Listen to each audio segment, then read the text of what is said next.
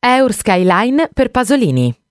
Siamo nel 1966 e Pasolini dirige il film Uccellacci e Uccellini, una pellicola che vede padre e figlio, interpretati rispettivamente da Totò e Ninetto Davoli, imbarcarsi in un surreale viaggio nella città di Roma e nella storia, accompagnati da un saccente corvo che tenta di guidarli per le molteplici vie del marxismo. In una sequenza i due si trovano all'Eur, nelle campagne che un tempo contornavano questo quartiere, e sullo sfondo si può ammirare anche la chiesa di San Pietro e Paolo.